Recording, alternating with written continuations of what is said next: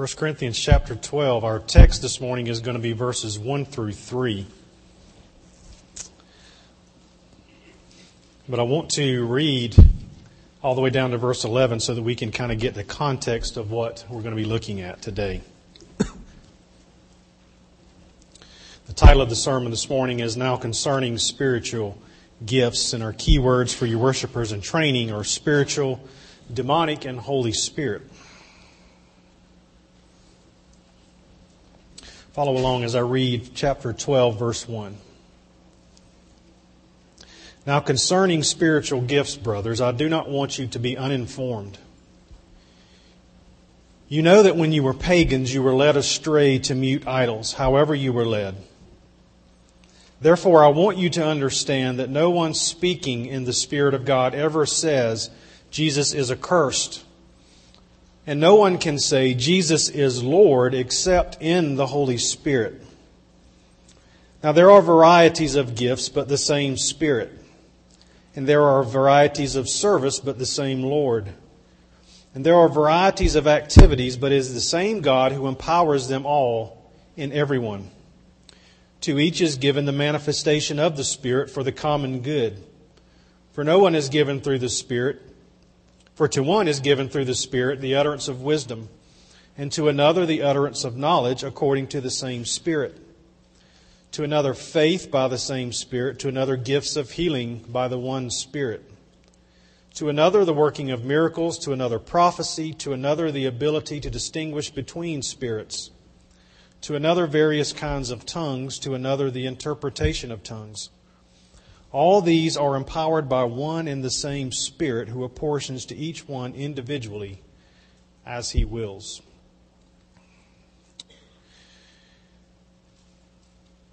As we see here this morning, as we began in verse 1, we see Paul once again coming to a question that has been brought to his attention by the congregation. We see the formula that he has used previously, now concerning. We've seen this before. We started in the second part of the letter in chapter 7, verse 1, where Paul is saying, now concerning the things about which you wrote. And then he goes on in chapter 7 to talk about issues of marriage, divorce, issues that surround the betrothed. We've seen in chapter 8 where Paul dealt with food offered to idols. This was a question that these saints had for Paul as it pertained to their activities around these cultic events. And as we will see later when we get into chapter 16, he will approach the question of collection for the saints, where he says the same beginning, now concerning the collection for the saints.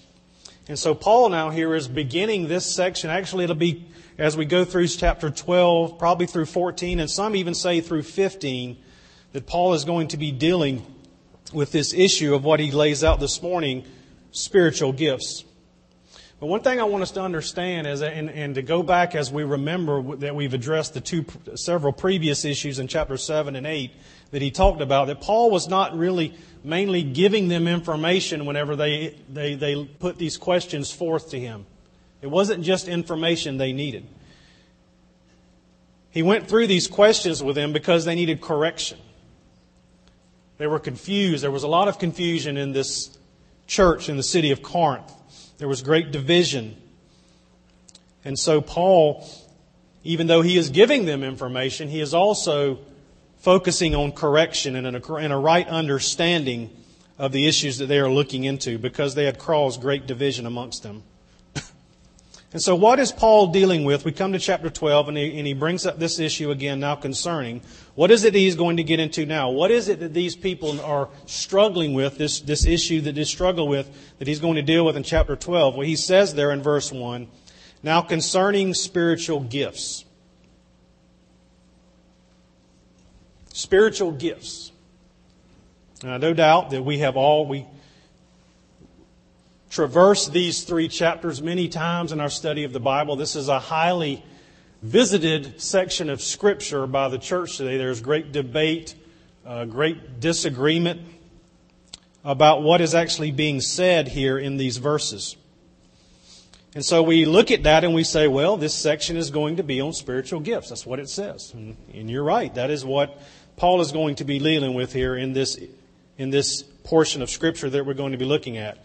But I think it goes beyond that. It goes much deeper than that. The issue is much larger than just this issue of spiritual gifts. And I draw your attention to the word spiritual gifts there. How many in here have the New King James Bible or the King James Bible?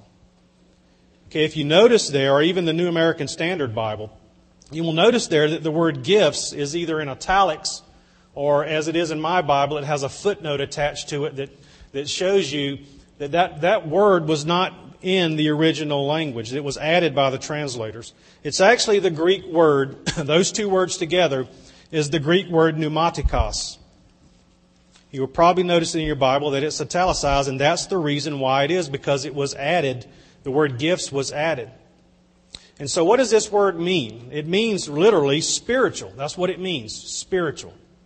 It comes from the root word pneuma, which we've heard and studied out many times is the word used to describe the Holy Spirit. That's where we get the root of that word, is to describe the Holy Spirit. So this word means spiritual. It can be translated in two ways. It can be translated in a masculine gender or a neuter gender. And for those of you who don't study Greek a lot, which includes me, that's why I have these great tools in my library that help me to learn these things. What that means is whenever it's described in the masculine gender, it could be describing spiritual persons. It's talking about people. When it's translated in the neuter way, it's actually describing spiritual things or gifts. And so those are the two ways that this word can be used. In 1 Corinthians 2:15 and in chapter 3 verse 1 and actually in chapter 14 verse 37, Paul uses the term in the masculine gender. And I'll read back in chapter 2, verse 15, and he says, "The spiritual person judges all things, but is himself to be judged by no one." And so there it is talking about a person, a spiritual person. And so no doubt here, whenever the translators, the reason they added the word gifts there is because they assumed, and they rightly assumed, that he's talking about something, a spiritual thing, or in this particular instance, a gift. The translator decided that Paul meant to use the neuter gender and added the word gifts, and no doubt they were right. But many commentators believe that it is unnecessary to pick one and reject the other, and that the two senses may be combined here. And I'm going to flesh that out further as we go through this. And so here Paul is introducing this issue of spiritual gifts this morning, here in chapter 12. And the term spirituals emphasizes the source of spiritual gifts given to the Christians. The root word charisma, which is actually the word that we see in verse 4, he says, "Now these are varieties of gifts, but the same Spirit," that's a different word. It's the word charisma. And so he's emphasizing there that gifts are manifestations of divine grace sovereignly bestowed and not obtained on the basis of merit.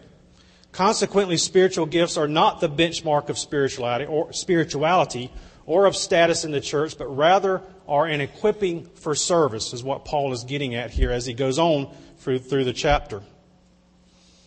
And so spirituality, and the reason why I think, why doesn't he use the word charisma here in verse 1? Because spirituality in itself is related to this issue of spiritual gifts. But it's not in the way that the Corinthians suppose. The Corinthians, as we're going to see as we go on into chapter 12 and into chapter 14, suppose that certain spiritual gifts are the evidence of superior spirituality, while the absence of these gifts are proof of a superior inferiority. And Paul has a great deal to say about the relationship between spirituality and spiritual gifts. And he begins by making sure his readers recognize that there are two kinds of spirituality. In verses 1 through 3, Paul distinguishes true spirituality from false in terms of its origin. False spirituality originates from the unclean spirits and thus ultimately from Satan himself, and true spirituality originates from the Holy Spirit of God. And so Paul is setting forth this one main test that we're going to look at this morning to distinguish the Spirit of God from other spirits. And so Paul says, now concerning spirituals, Now concerning spirituals, brothers, I do not want you to be uninformed. That's the answer to the issue here that Paul is laying out before them this morning is, you are uninformed. I do not want you to be uninformed.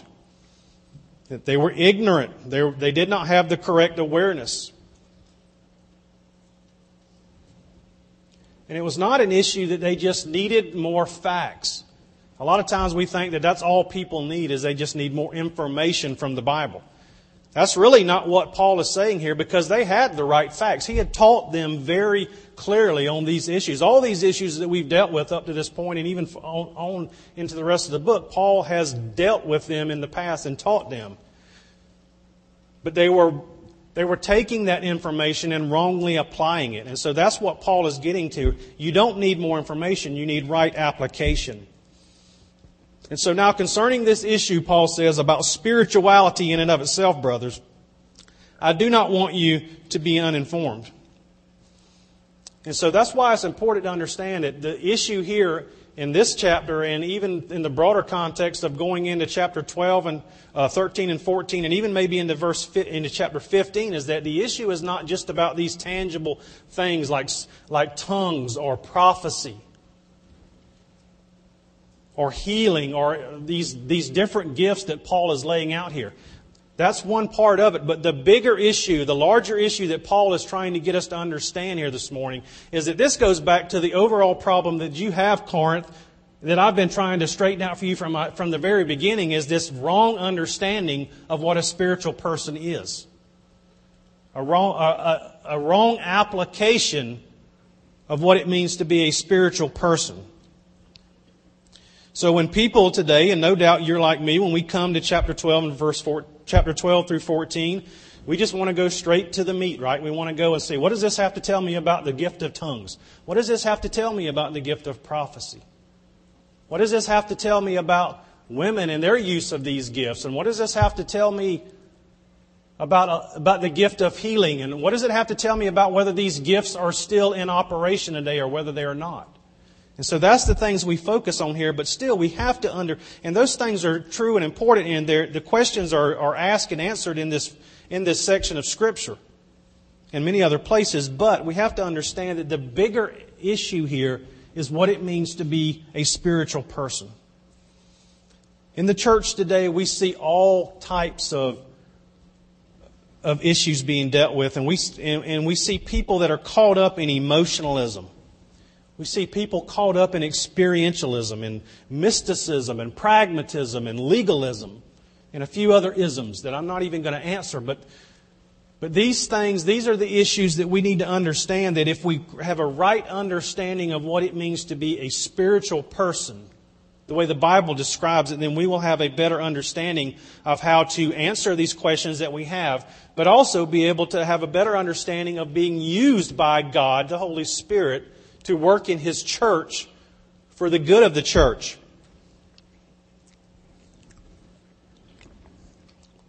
And so Paul starts out here because it has to be a broader subject here when we start out, because this is the introduction for this whole section here. You know, because if you read it and just take those three verses, it doesn't seem like it even fits in with the whole context because, you know, like I said, when we get to chapter 12 and 14, we automatically go to the tongues issue and all these other things. But I mean, he's saying here, and in verse 2, he brings up their past. He brings up their pagan past and the things that they did when they were in their past and they were in their pagan worship rituals in their past. But then he also, in verse 3, he brings up this issue of somebody cursing Jesus. And you say, what does that have to do with the issue of spiritual gifts? Well, it has a lot to do because we have to back up and look at the whole issue from a big lens and see that the issues are not, as we come to this section of Scripture, is not just trying to understand what these gifts are and how we should use them and whether they're in operation or not. The issue is, am I being controlled by the Holy Spirit or am I not? And what is a manifestation of the Holy Spirit today and what is not? And so that's what Paul sets out this morning here to, in these first three verses, to help us, to give us a greater understanding of what it means to be spiritual. And so he starts off and he goes to verse 2 and he's bringing them back to their past, because he says, I do not want you to be uninformed, brothers. But then he starts verse 2, you know. So they already had some knowledge. They already had some things that they had tucked away in their understanding of things. But he's going to begin to question them and bring them out further. He says, you know that when you were pagans, you were led astray to mute idols. However, you were led. You were pagans. What does that mean? Well, it literally means nations.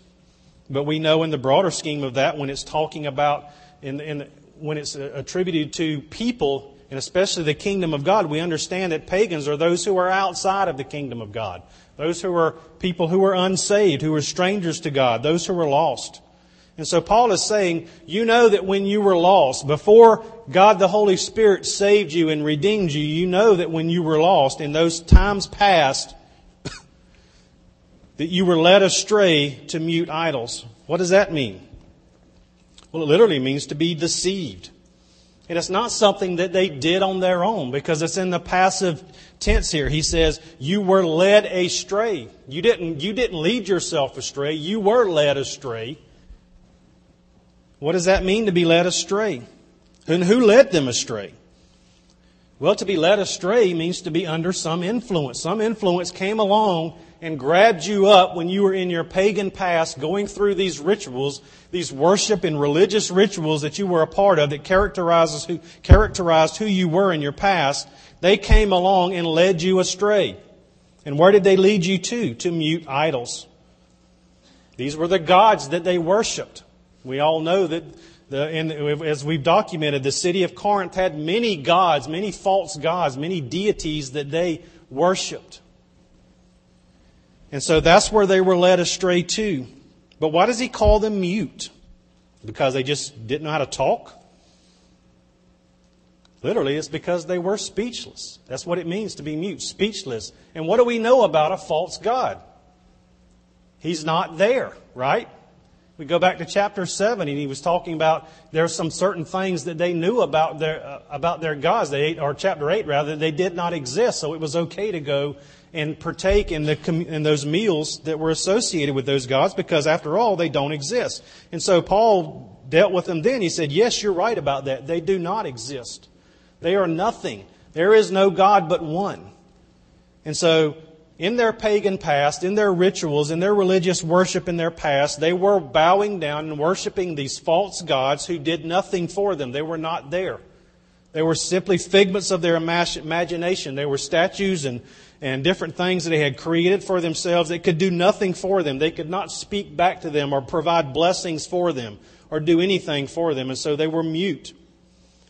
And we know this was happening because in chapter 10, we just looked at this when he says, I imply that what pagan sacrifice they offered to demons and not to God. And he says, I do not want you to be participants with demons.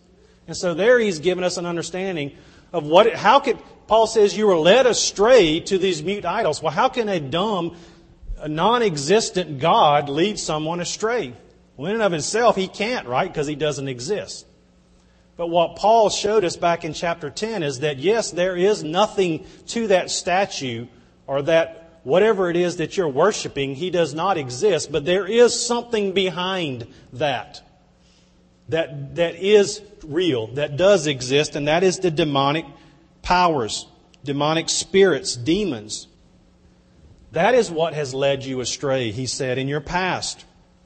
As you worshipped these false gods, as you bowed down and served them, these demons that were behind that and used that led you astray.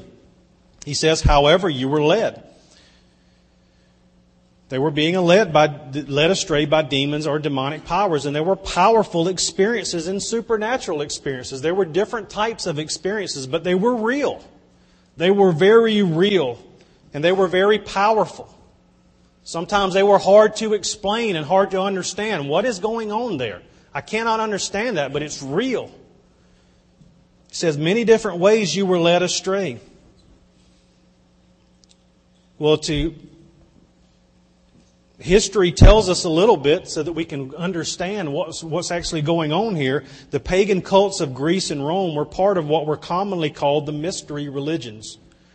By Paul's time, they had dominated the Near Eastern world for thousands of years and indirectly would dominate much of Western culture through the Middle Ages and even until today. The mystery religions had many forms and variations, but a common source. And we all know that that's the source of all false religions. As we study the Bible, we can trace all the way back to the Tower of Babel, and where humanity was gathering together to build this tower to the heavens so that they could show forth their dominance over God himself. And so what does God do? He scattered them across the earth by confusing their languages. And so that is the source of all false religion, the Tower of Babel. And that is why you see in Revelation chapter 17, where John is saying that the judgment of the great harlot who sits on many waters, on whose forehead a name was written, a mystery, Babylon the Great, the mother of all harlots, and the abominations of the earth. So at the very beginning, all the way through to the end, we can chart this issue of Babel and Babylon being at the very center of all false worship and all false religion. And so these mystery religions that the Corinthian city and all that area was involved in were part of this. Several pagan practices were especially influential in the church of Corinth. Perhaps the most important and certainly the most obvious was what was called ecstasy, considered to be the highest expression of religious experience. Because it seemed supernatural and because it was dramatic and often bizarre, the practice strongly appealed to the natural man. And because the Holy Spirit had performed many miraculous works in the apostolic age, some Corinthians confused those true wonders with the false wonders counterfeited in these ecstatic paganistic rituals.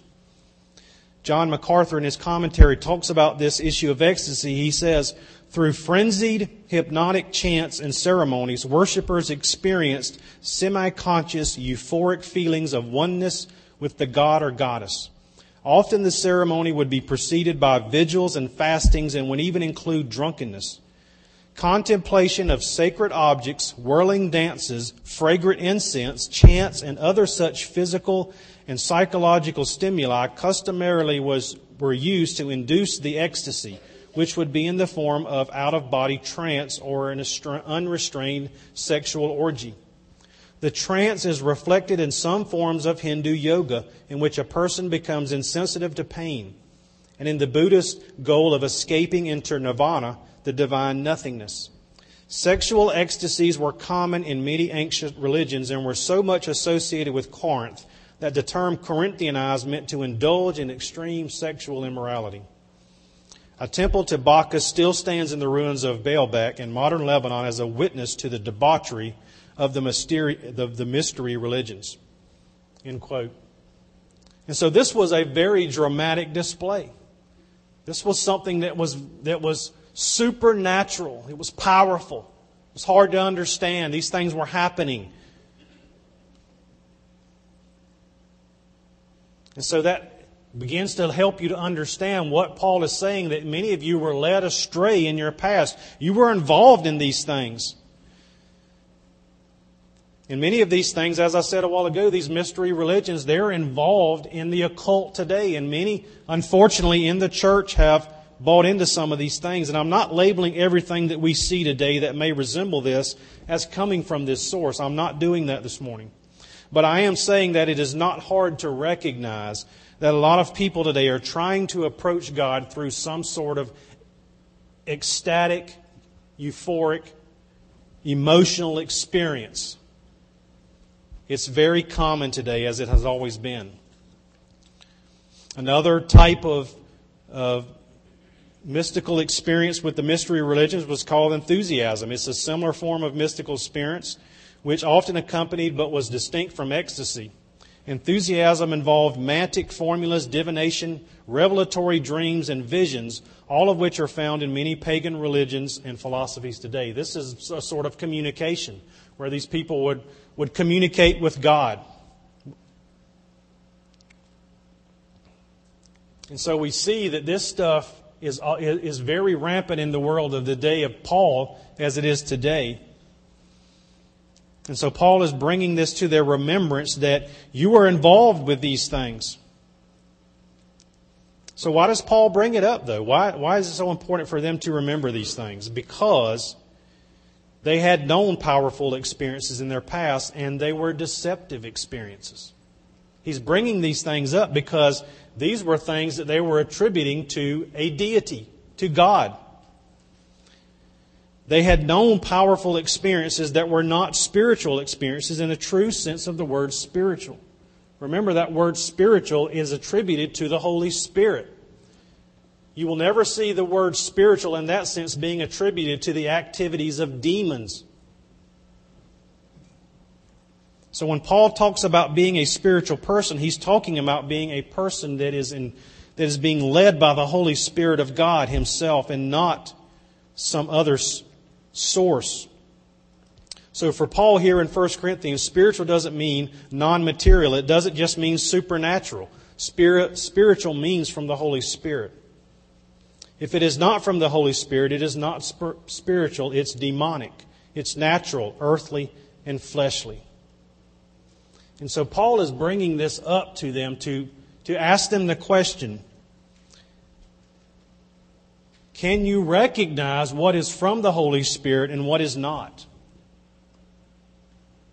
These things that you were involved in were powerful, and they looked like they were some of the same things that the apostles did or some of the prophets in the Old Testament, all these great miracles that we've taught you, that Paul had taught the Corinthian church, they mirrored those things as far as their power and their magnificence. And so Paul is saying, don't be deceived. It doesn't necessarily mean that it is from the Spirit of God. And they were concluding that it was. And so now that begs the question, how do we know? How can we know that something is from the Spirit? We look at verse 3. He says, therefore, I want you to understand that no one speaking in the Spirit of God ever says Jesus is accursed, and no one can say Jesus is Lord except in the Holy Spirit.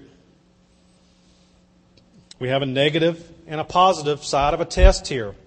It's a very basic test. We're going to see more tests as we go through these chapters of Paul showing forth the genuine as against the counterfeit. But here is the basic test that we'll look at this morning. There's a negative side and a positive side. The negative, the first part of chapter 3, he says, I want you to understand that no one speaking in the Spirit of God ever says Jesus is accursed. In other words, the Holy Spirit doesn't author opposition to Christ. God is not in opposition with Himself. Notice that here in verse 3 that our Christology, our view of Jesus, our understanding of who Jesus is set forth as the chief way to determine what is from the Holy Spirit. Now, scholars have long debated what is actually being said here in the first part of verse 3. Are we to understand that someone had actually done this in the Corinthian church? Had someone stood up and said, Jesus is accursed in the name of the Holy Spirit? There's been put forth a few possibilities. The first is possible that in the pagan rituals outside of the church, some were cursing Jesus. So Paul is comparing what happens in these pagan worship services to the true worshipers of God. In other words, the church, the Christianity had begun to so infect the community in the region. It was beginning to spread out, and people were beginning to see what this thing called Christianity was all about. These other religions were beginning to react to that by cursing Jesus. That was a possibility. It was not really in the church, it was outside the church being done in these other pagan rituals. A second possibility is that it had taken place within the church, but by an unbeliever who was present. No doubt, if you've been in the church for any length of time, you've probably seen some strange things happen in the church.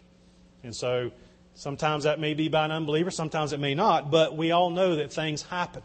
And so it could have been here that an unbeliever who was present at their worship services for some reason stood up and made this declaration. A third possibility is that it's just really hypothetical. Paul is just simply making the point that one of the ways you test the Spirit's work is whether or not someone opposes Christ. And so he's using this hypothetical extreme here to show what is from the Holy Spirit and what is not.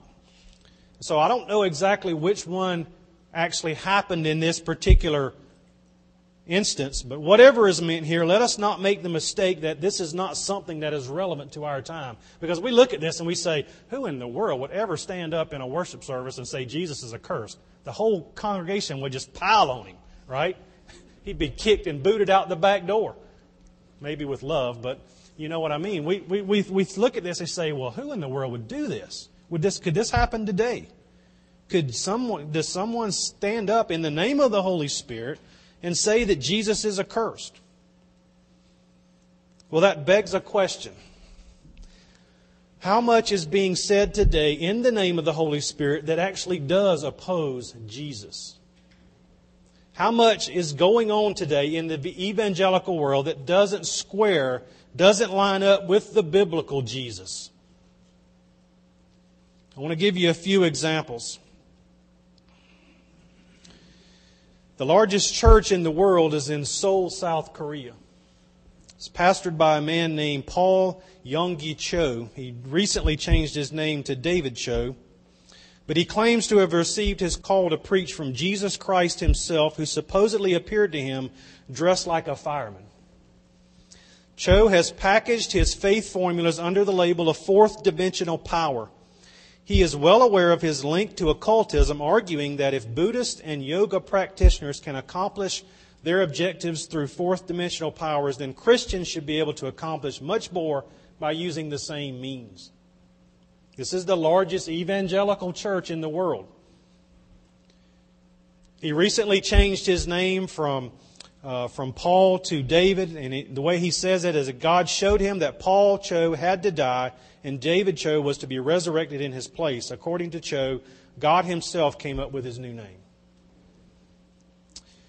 A man named E.W. Kenyon, he's dead now, he died back in the 40s, in a book called What Happened from the Cross to the Throne. And this man was very influential over some of your modern day well-known teachers that we see in the world. He says, Jesus came so that man's spirit might be recreated. Man might reclaim the divine nature. On the cross, the plan of redemption merely began. It was there that Jesus took on the nature of Satan, lost his divinity, became a mortal man, and went to hell. There he suffered torture at the hand of Satan until God said, enough. Having kept the law of God perfectly, the man Jesus was declared to be illegally in hell. At that point, Jesus' spirit was recreated. He again had the divine nature. Jesus was then born again. The way was then clear for man to have his spirit recreated, to receive the divine nature, and to become as much an incarnation as Jesus was. Recreated men now have the nature of God, the ability of God. Creflo Dollar, in a sermon on December the 8th, 2002, says, Jesus did not come as God and was not perfect. If Jesus came as God, then why did God have to anoint him? God's already anointed. If Jesus came as God, then why did God have to anoint him? Jesus came as a man. That's why it was legal to anoint him. God doesn't need anointing. He is anointing. Jesus came as a man, and at age 30, God is now getting ready to demonstrate to us and give us an example of what a man with an anointing can do. But Jesus didn't show up perfect. He grew into his perfection. You know Jesus, one scripture in the Bible, he went on a journey. He was tired. You better hope God doesn't get tired. Isaiah 50 says, where we have a God who fainteth not, neither is wearied. But Jesus did. If he came as God and he got tired, he says he sat down by the well because he was tired. Boy, we're in trouble. Benny Hinn, quote, on TBN, December 6, 1990, Christians are like little messiahs and little gods on the earth.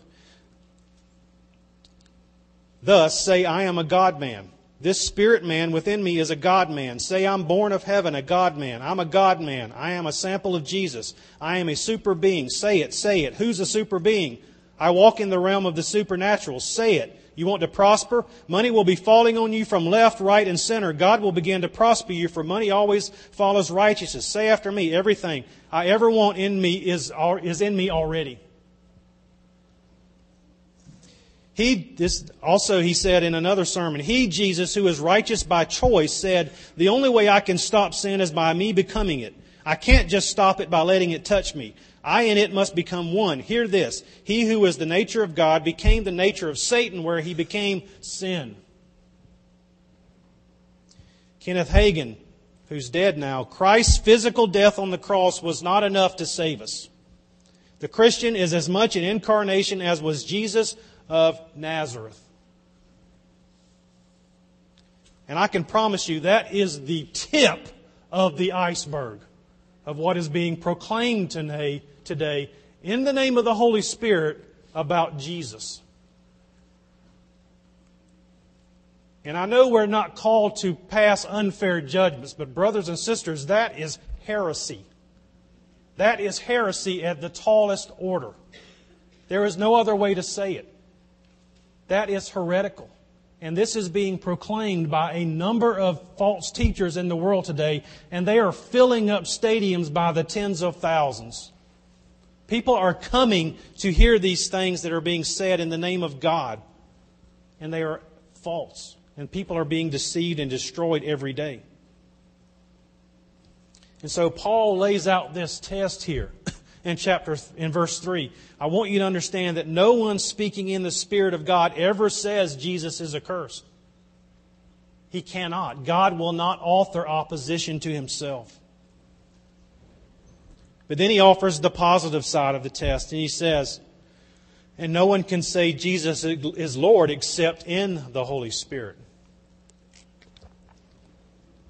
The Spirit of God does not author opposition to Himself, but the Spirit of God does author submission to the biblical Jesus. You want to know His work? You'll recognize His work where men and women love, worship, adore, submit to, follow the Jesus who is the real Jesus presented to us in Scripture. That is the work of the Holy Spirit. And we know that to be true because the Bible tells us that no man can even come to God except by the rebirth by the Holy Spirit. And what is the rebirth for? To place us into the body of Christ so that we become a follower of Christ who does submit and adore and worship and love Him, and who does not say false things about Him or lead others astray. And we know that men left to themselves are incapable of even loving Jesus or saying anything good about Jesus.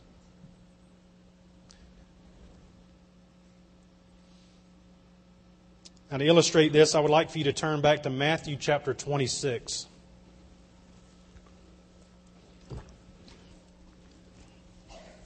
Matthew chapter 26, I'm going to look at verses 20 through 25.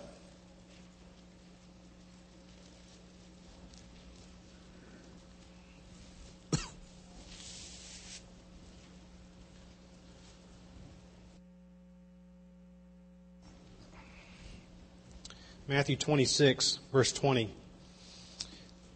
Jesus is in the upper room with His disciples. He says, when it was evening, He reclined at table with the 12. And as they were eating, He said, truly I say to you, one of you will betray me.